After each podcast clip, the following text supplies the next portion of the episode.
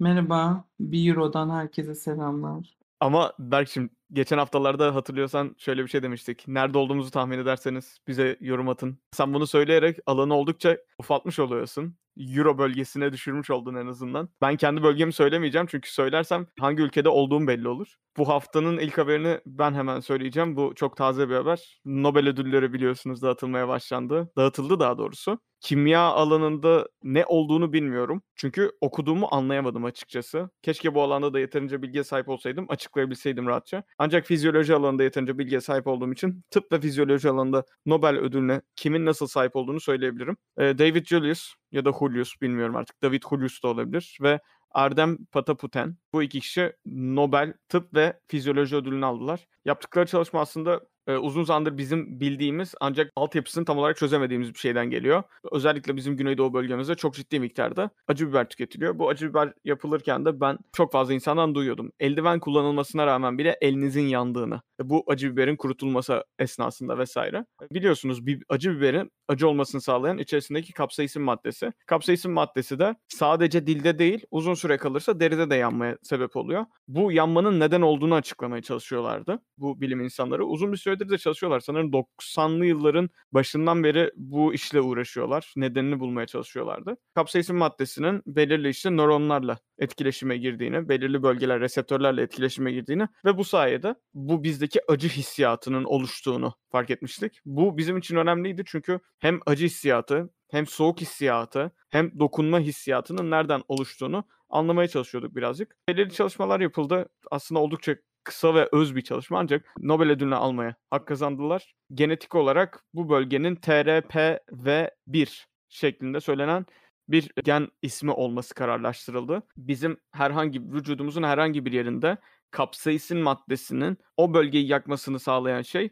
TRPV1 geninin orada bulunmasından ötürü artık bunu biliyoruz. Bu neden önemli derseniz dediğim gibi soğuğa karşı mesela TRPM8 geninin olduğu mesela yine bulundu bunların sayesinde. Bunun gibi daha ileri çalışmalar için bir öncülük etmesini bekliyoruz açıkçası. Tebrik ederiz. Ben hep şey komik bulmuşumdur. Bitkilerin aslında bu maddeyi, bu materyali biz onları yemeyelim, tüketmeyelim diye oluşturmuş olması ama insanların bunu hoşuna gidip daha fazla tüketmesi ben de acı seven bir insan olarak içinde ne kadar kapsaisin varsa o kadar çok seviyorum besinleri açıkçası. Şimdi ben de farklı bir konuya geçiyorum. Ee, ülkemizi büyük ilgilendiriyordur. Özellikle erkekleri kellik diyebilirim. Bu konuda büyük bir gelişme sağlayabilecek bir haber. Ee, bilim insanları yetişkin saç folikülü kök hücreleri de dahil olmak üzere bazı farklı çeşitlerdeki saç folikül hücrelerinin kökenlerini ve gelişimini açıklayan dinamik bir atlas oluşturmuşlar. Bunu da bu saç foliküllerinin gelişim sürecini aslında açıklamayı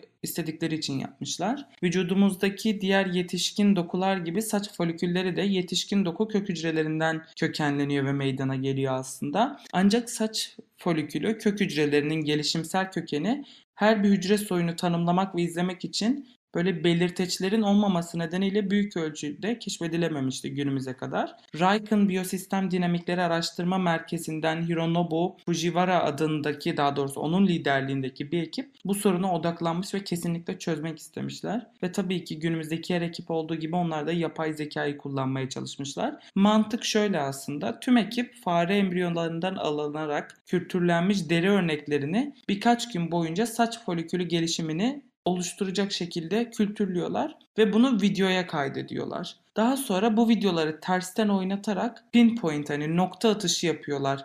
Gelişmiş saç köklerindeki hücrelerinin kaderini böyle tersine izliyorak haritalandırıyorlar diyebilirim. Hani ilk başta neredeki hücre sonda hangi saç folikülüne, saç türevine dönüştü diye haritalandırma sağlıyorlar. Daha sonra bu verileri yapay zekaya vermişler ve bir harita oluşturmasını istemişler. Ekip böyle dart tahtasına benzer bir görüntü elde etmiş. Plakod olarak bilinen ilkel kıl folikülü ya da saç folikülü epitelindeki hücreler gelecekteki kaderlerine göre böyle eş merkezli bir şekilde bir düzende yer almış. Bu da ne demek oluyor? Yani bu dart demiştik ya dart tahtası. Hedefin merkezindeki hücreler saç folikülünün alt kısmını oluştururken dış kenara doğru hücreler cildin yüzeyinde kalmış. Ayrıca saç folikülünün gelişimindeki çeşitli zaman noktalarındaki tek tek hücrelerde bulunan gen ekspresyon profillerini de çıkartıp bunları da çapraz karşılaştırma yapmışlar. Bu sayede hücre soy bilgisini aslında detaylandırmışlar. Yani basitçe yaptıkları şey hücreleri kültürleyip çok farklı açılardan video kayıtları almak. Bu video kayıtlarını yapay zekayı analiz ettirip hangi konumdaki hücrelerin hangi saç folikül türevlerine dönüştürüldüğünü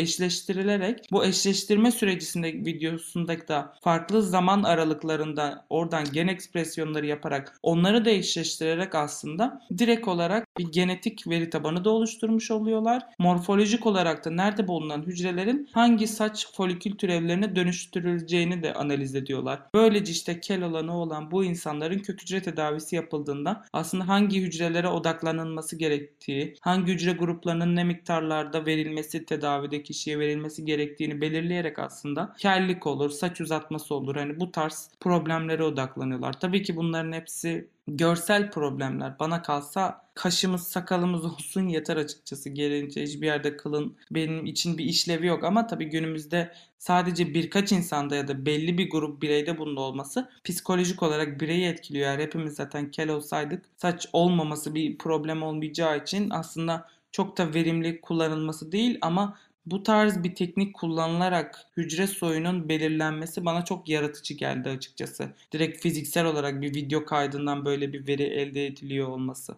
Bu saç olayına çok katılmıyorum ben. Çünkü çok üşüyorum ben kışın saçımı kısa kestiğimde. İleride büyük ihtimalle kel kalacağım. Şu anlık böyle bir sorunum yok ama kel kaldığımda çok büyük ihtimalle üşüyorum, üşüyorum diye kafamdan şeyler geçecek. Hani sürekli bere gezdirmem gerekecek büyük ihtimalle. Gönül isterdi böyle saç için iyi genetiğe sahip olayım ama belki de saç e, saç genetiğim iyidir ancak şu anlık bilmiyorum. O yüzden bir şey diyemeyeceğim. Günün bir sonraki haberinde aslında tüm dünyayı yakından ilgilendiren ve bizim çok uzun zamandır yaptığımız ve aslında oldukça salakça diyeceğim bir haberden bahsedeceğim.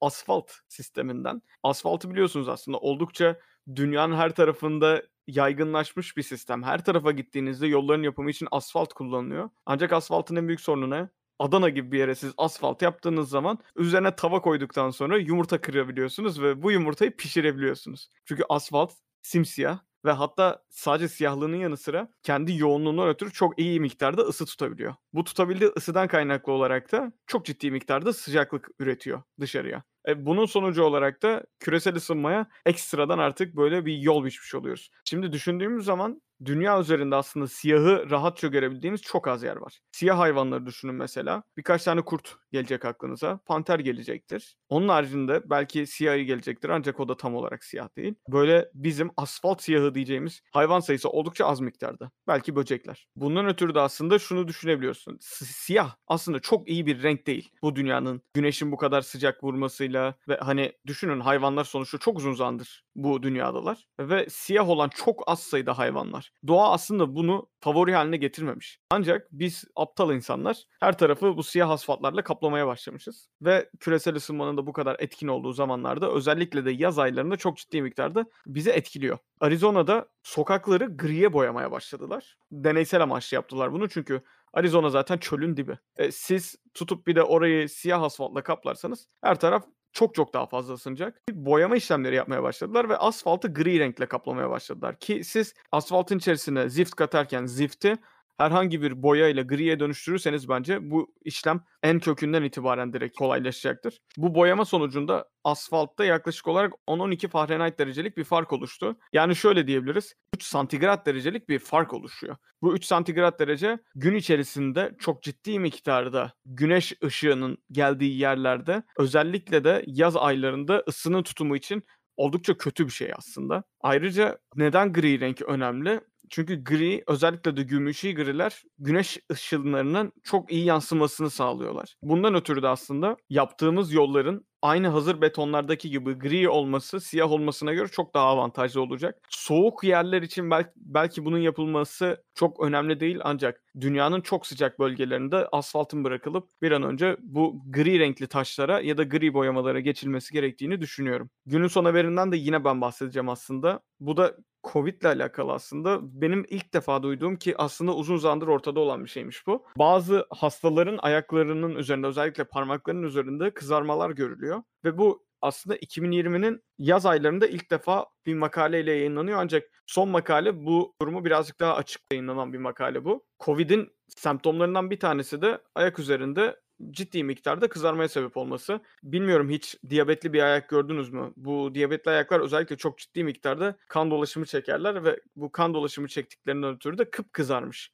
şekilde bu oldukça kızarmış, şişmiş halde gözükürler ve hani bu aslında iyi bir şey değildir. Covid-19 e, bunun gibi semptomlara yol açmaya başlamış ve bu aslında e, uzun bir süredir de varmış. Bir, bir buçuk yıldır. Ben sadece bunu yeni görmüş oldum. Chilblain sendromu olarak geçiyor bunun yakını. Direkt Chilblain sendromu değil bu ancak Chilblain benzeri lezyonlar oluşturduğu şeklinde makale yayınlandı. Yani artık insanlar konuşurken belki de hastanelerde ileri tetkiklerde şuna bakılacak. Tiroid sorunu yaşayanlarda mesela tırnaklara da bakılır, saçlara da bakılır. Çünkü keratin üretimini arttırır hipertiroidizm. Aynı onun gibi belki de Covid sorunu yaşamış insanlarda bu ayaklarda Chilblain sendromu benzeri kızarmalar oluyor mu olmuyor mu şeklinde herhalde bakılacağını düşünüyorum ileride. Son haberle de 40. haftanın sonuna geldik. Bizi dinlediğiniz için teşekkür ederiz. Kendinize iyi bakın. Hoşçakalın.